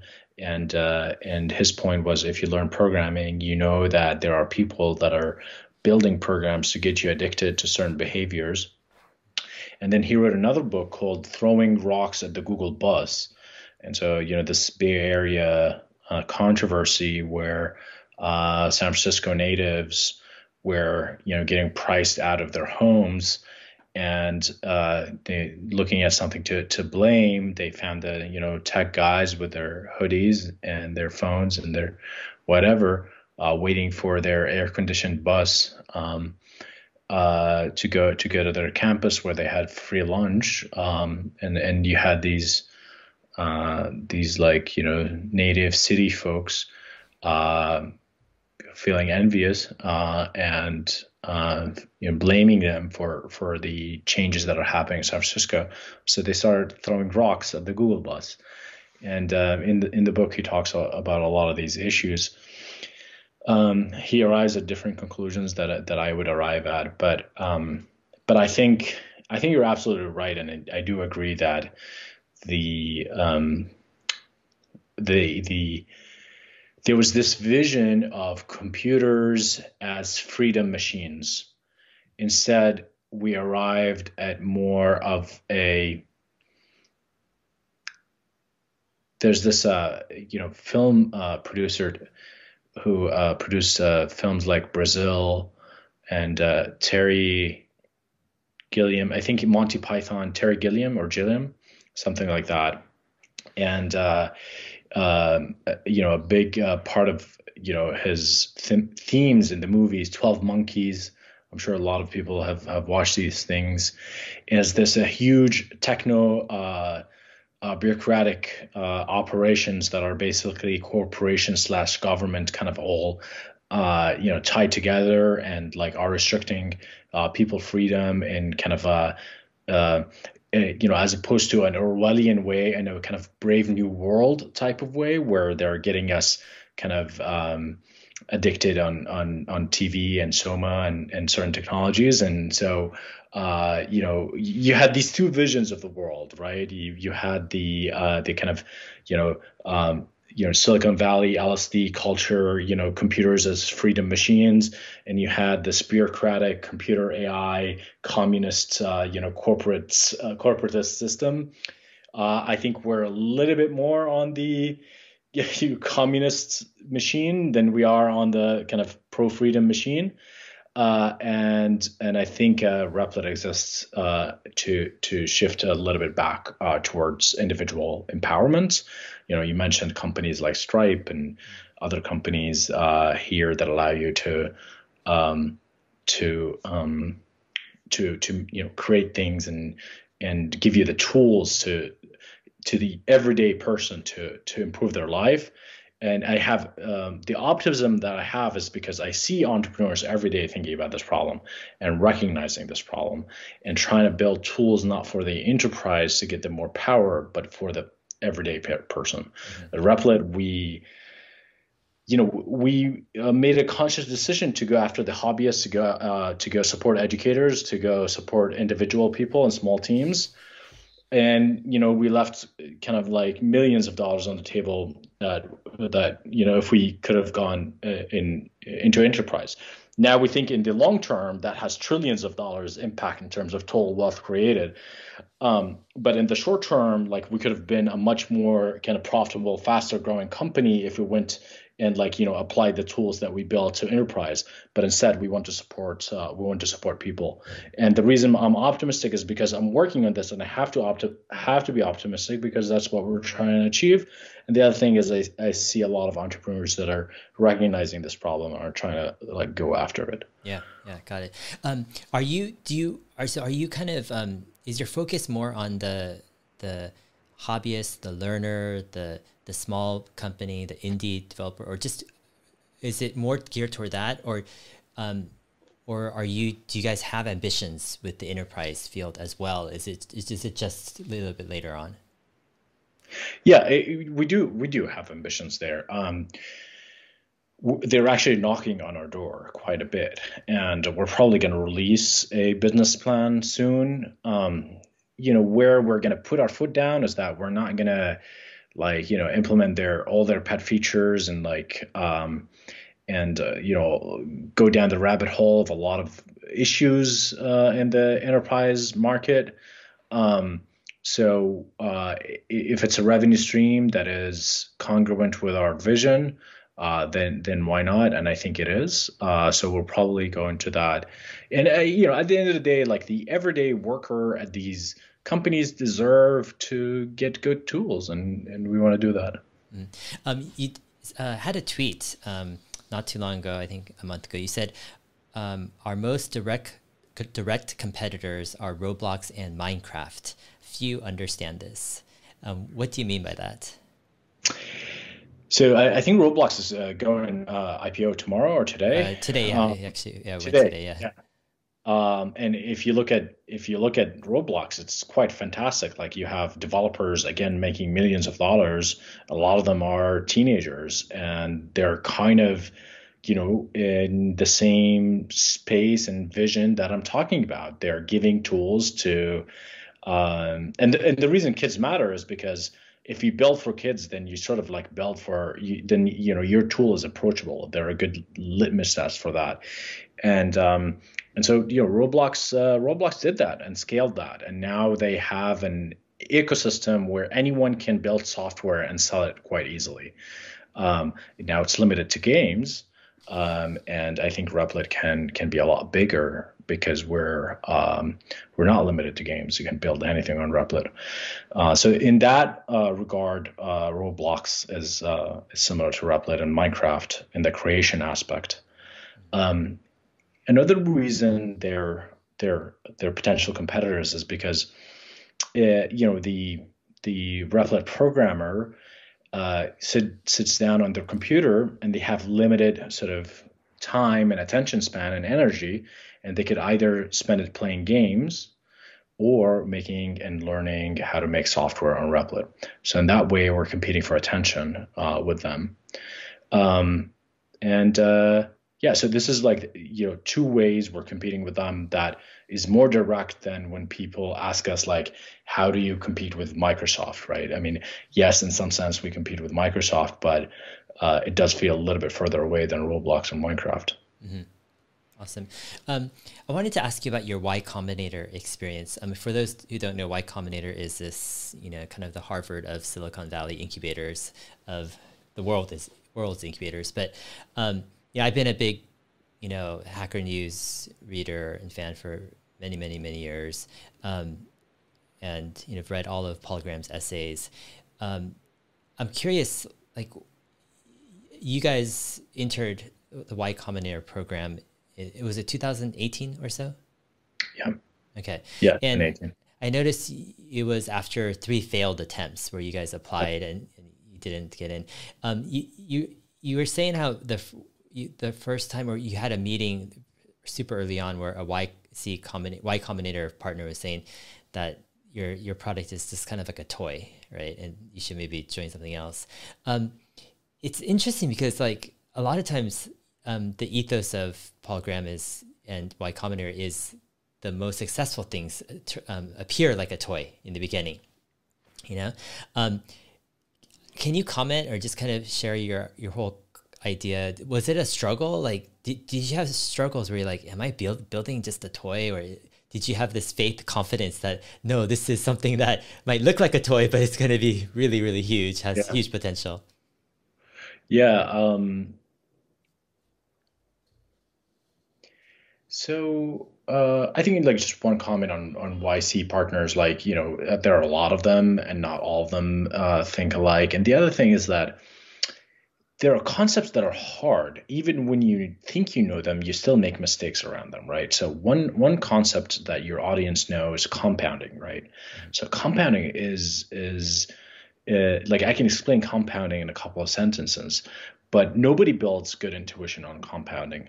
And when we were uh, uh, when we were uh, kind of raising some money for for Replit early on and we had this strong kind of like you know month over month and year over year growth but it wasn't you know the same amount that you would see from Facebook, right? Uh, but they didn't kind of project forward that like you know we're gonna be we're gonna have six, seven, eight million users in the future because we were in the like hundreds of thousands. So they didn't understand that that, that compounding aspect. And investors their whole purpose in life to understand compounding, and yet they they were still kind of misled by the small base. Um, and uh, and so that's that's one aspect. The principle you're talking about, which I think Peter Thiel came up with, and I think Paul Graham uh, expounded on, is this idea of good ideas exist at the intersection of uh, things that look like toys, uh, but ha- have a potential huge market. Um, and so, like one example of that uh, is is is PCs. Like early Apple looked like a toy. Uh, it was only used in education and by teenagers, and it ended up uh, being a huge uh, company.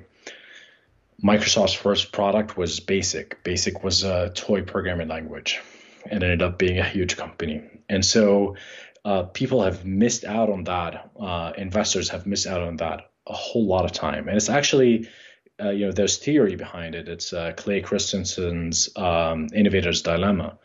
Uh, the Clay Christensen's kind of formulation is from the perspective of an executive. The executive is doing everything right. They're serving their customers. They're listening to their customers, yet they fail. you know, uh, Nokia CEO when they failed he said something we did everything right but we failed right?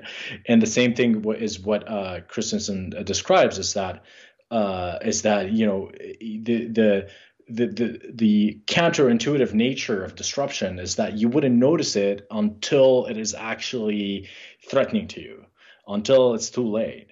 Um, and um, and the reason is because uh, you know uh, toy te- technologies uh, early on look like toys, uh, but have a huge potential to to overtake the uh, the upper market. And like uh, Christensen's uh, like book talks about not only technology industry, but talks about uh, steel mills actually talks about mini mills and how they disrupted really big big mills. And so it's it's an interesting read for folks who are interested in that kind of stuff. Um, now as for um, you know our experience with um, with YC and, and, and Paul Graham, you know, of course, Paul Graham was uh, was uh, you know hugely influential uh, for us. I mean, he wrote he wrote the essays on Lisp. Lisp is a programming language that invented the concept of a REPL. So I kind of learned about this kind of stuff from him. So in a way, uh, was should have been the quintessential YC company. They should have really got us accepted us from from the first uh, time we applied. Um, but it took Paul Graham to discover us on Hacker News so that he actually pulled some strings in YC to, to get us in. Yeah, I, I read uh, your blog post about that. So, uh, Paul Graham, after you know you guys get rejected a few times, uh, Paul Graham notices you on Hacker News. He asks Sam Altman, right, now OpenAI, to to meet with you. So you meet with him, and you're surprised that Sam Altman is getting everything that you're talking about, right, like on a very detailed level. And then you correspond with Paul Graham, the founder of Y Combinator, there's a few months of emails. And one thing that struck out was saying you were saying like Paul Graham was saying no like focus on kind of your core user. Like what was that? What was your situation? Were you kind of a bit divided, kind of wanting to go multiple markets, and and did that advice help you to kind of you know yeah. focus? Yeah. So um, so like you said, like you asked me like what gave you confidence throughout this this time, and the the answer is like um, yes, you have this strong conviction because of this idea of democratizing programming, but every step in the way, people give you doubt. You try to hire people, they say, like, you know, what are you doing? Like, you should go to an enterprise market. You go try to raise money, they tell you the same thing. You try to, you know, even explain to friends, like, some of my be- best friends didn't get it and thought that I was wasting my life. And so at some point, that kind of doubt gets into you and, and maybe changes your plans a little bit. Um, I think one thing that was going for me is that I had multiple successes uh, based on the same hypothesis uh, and same kind of generator function. Um, so Codecademy, I'm not sure if I mentioned that, but I was, you know, a founding engineer there now Codecademy is doing $100 million ARR, doubling year over year. You know, Coursera just filed the S- S1, I think at a $5 billion valuation, which much slower growth rate. And so you could, could tell that Codecademy is doing really well. Um, and um, and uh, React Native became, you know, the top uh, mobile development framework in the world. So basically, everything I worked on had gone on to have a huge impact and so when I went into Replit, I already had that confidence of like, okay, I need to, I need to kind of follow through with my passion because I, I know what I'm doing and maybe the world is wrong, right? And so you had that like chip on your shoulder type mentality in order to kind of go in to the fight and like, despite what everything everyone says, you, you, gotta keep going. But Paul Graham was hugely influential because what he noticed was our core audience was was the these teenager crowd. And he says he said look like every major computing platform in the world be it pc web and what have you had started with their core audience being the teenagers that are coming up the future programmers and entrepreneurs. If you build for that audience and if you grow in that audience in 10 years you're going to be the you're going to be the default uh, computing platform and that kind of stuck with me because it kind of validated uh, a lot of uh, the way we're doing things it also mapped uh, very well on what we're talking about in, ter- in terms of disruption theory and, and things like that and it was more fun. Like, you know, we wanted to build things differently. We didn't want to go to, like I said, to enterprise market and then your roadmap is dominated by your sales department not by not by the hacker or not by the developer that you're building for. And that gave us a lot more confidence. And of course paul graham kind of opened a lot more doors for us uh, and so that certainly was a, was a great experience. Mm-hmm. interesting. Um, uh, you've noticed or you've said in the past that you want to make cloud uh, as easy as you've made coding so you want to make you know deploying to the cloud using I guess cloud services, um, um, storing, you know, accessing the cloud, etc. Easy. When I hear that, I, I think of Heroku. You know, where Heroku is just in the past ten years just an amazing platform that allowed so many people to to more easily get on the cloud. Like at our company, you know, it's been a lifesaver. You know, we're you know deploying to Heroku saves us a lot of time, even though there's still a lot to do. Um, do you see yourselves like your company competing with Heroku at all um, down in the future? Yeah, I mean, I think we're ready to do. I mean, uh, right now, I used to, um, I used to, when I have an app idea or internal tool I want to build, you know, I open up my editor and uh, type it out and run it, and then deploy it to Heroku, uh, push it to Heroku. Instead, now I open Replit and it's instantly in the cloud. I don't even have to deploy it to remove that step. Heroku is uh, like, you know, model uh, was uh, something hugely innovative at the time, but I think it's now uh, outdated. Uh, and I think Replit is the, is really the new model for the cloud, as opposed to having. I wrote this article a few days ago. It's called "On Hosting from Your Editor," and I talk about I talk about this, uh, you know, this bifurcation that that happens when you're hosting on something like Heroku. So you have your editor you're typing your editor, you're seeing your creation come to life. And then after you've done that, you push it onto GitHub for storage, and then you push it onto Heroku for deployment. Uh, but the moment you did that, you create this distance between you and cr- your creation. It becomes harder to maintain, harder to debug, so on and so forth. With Replit, we collapse all that into a single interface. So where you type your code is where your thing is being hosted and that has a lot of downstream benefits. It has some disadvantages right now. We're fixing uh, those things, but I recommend everyone if your instinct is to like go deploy to Heroku, try just uh, try building on a Replit, and I think uh, I think you'll find a world of difference. Yeah, no, it makes makes sense. I think my my main concern or or question would be like like on Heroku, I'm able to access so many third party you know plugins and services, whether it's Elasticsearch or, you know, Amazon S3 or just, you know, Mongo and just different databases and different services. And like, you know, we probably use probably like 15, you know, or so these plugins in our, in, in, in our um, company.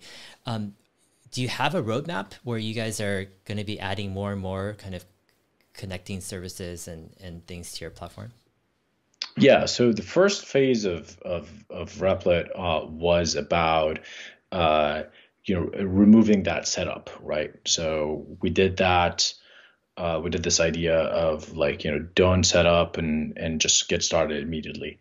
Uh, the second phase was about um, removing that hurdle from deployment. So you wrote your code, it's already deployed. That's it.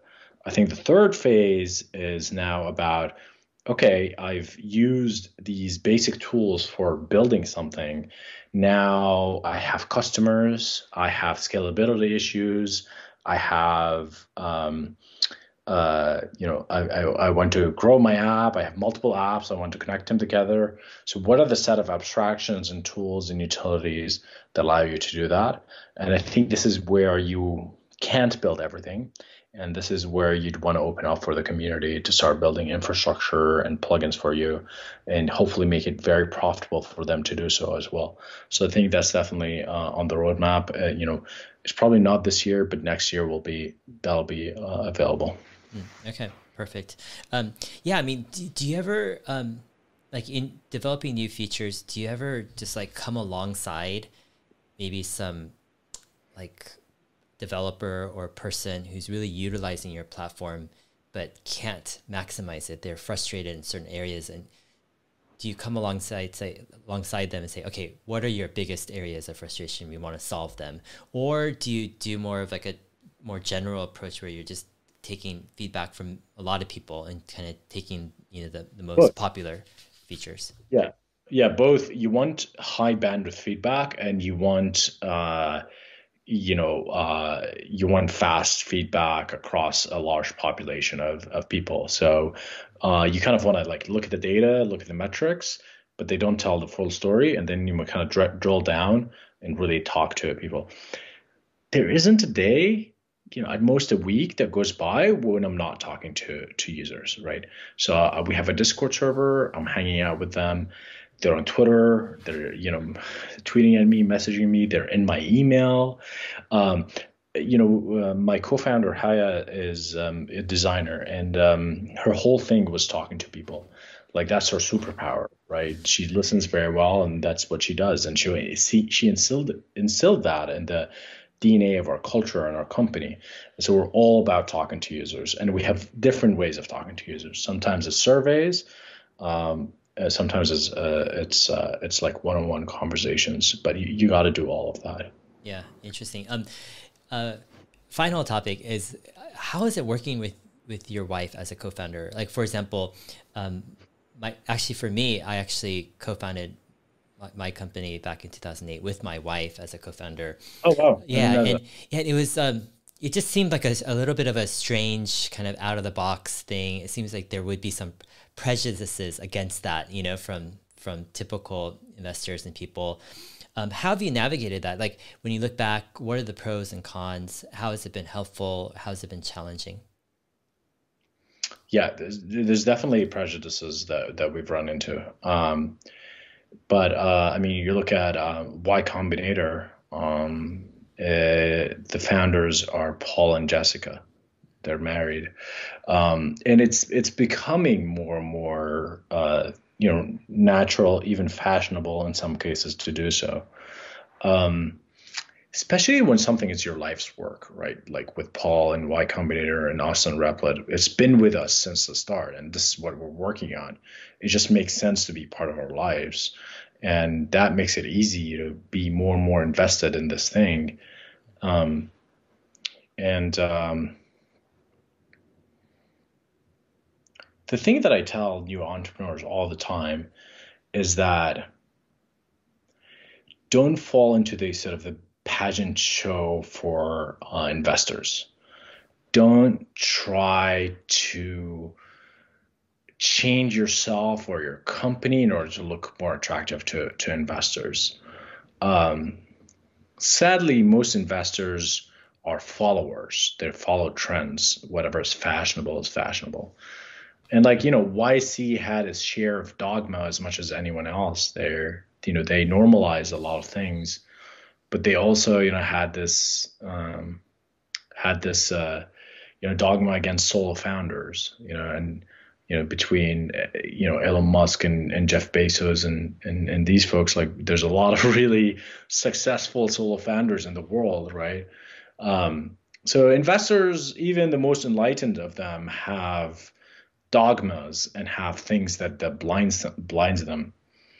You know, uh, Peter Thiel opens his book Zero to One with this phrase, I think from Tolstoy or something like that, that um, all all good families are alike, but dysfunctional, but dysfunctional families are dysfunctional in their own ways, or something like that. And then he he extrapolates that to, to startups and uh, and basically says that you know there uh, you know there was only one Zuckerberg. The next Zuckerberg is not gonna start a social network uh, at Harvard. There was only uh, you know uh, one Jack Dorsey. The next Jack Dorsey wouldn't be starting Twitter in San Francisco. Uh, and basically, I, th- I think maybe Peter Thiel figured it out, but I think he at least articulated the idea that um, that like entrepreneurship is these like you know black swan events in the in the words of Nassim Taleb. It's the you know everyone every iconic company is born in a very different way in a very different set of circumstances, and the culture around Silicon Valley is one of pattern matching, and you basically sort of pattern match to look like Zuck, to look like uh, whomever. And um, my view has been like you know i'm me and we are we and um and um even if it's tough we'll just tough it out and we'll not change who we are to in order to to look good in front of investors. Mm-hmm. makes sense. Um has covid at all changed your attitude toward like being stationary in let's say san francisco or the bay area versus you know I, i'm guessing is your team working remotely mostly right now?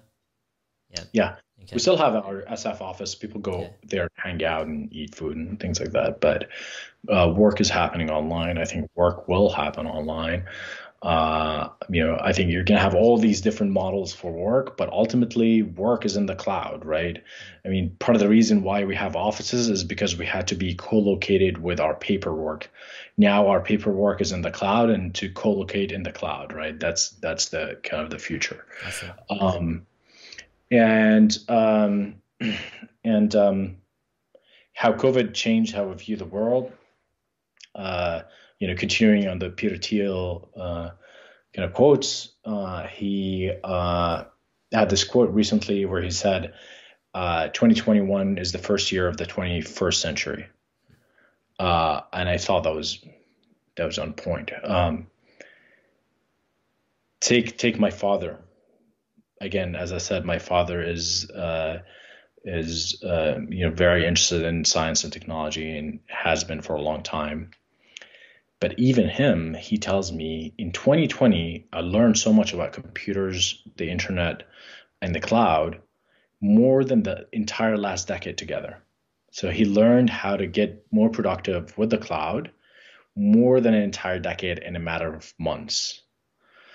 And COVID is this narrow passage that we're passing through that will transform how we work forever, or at least for centuries.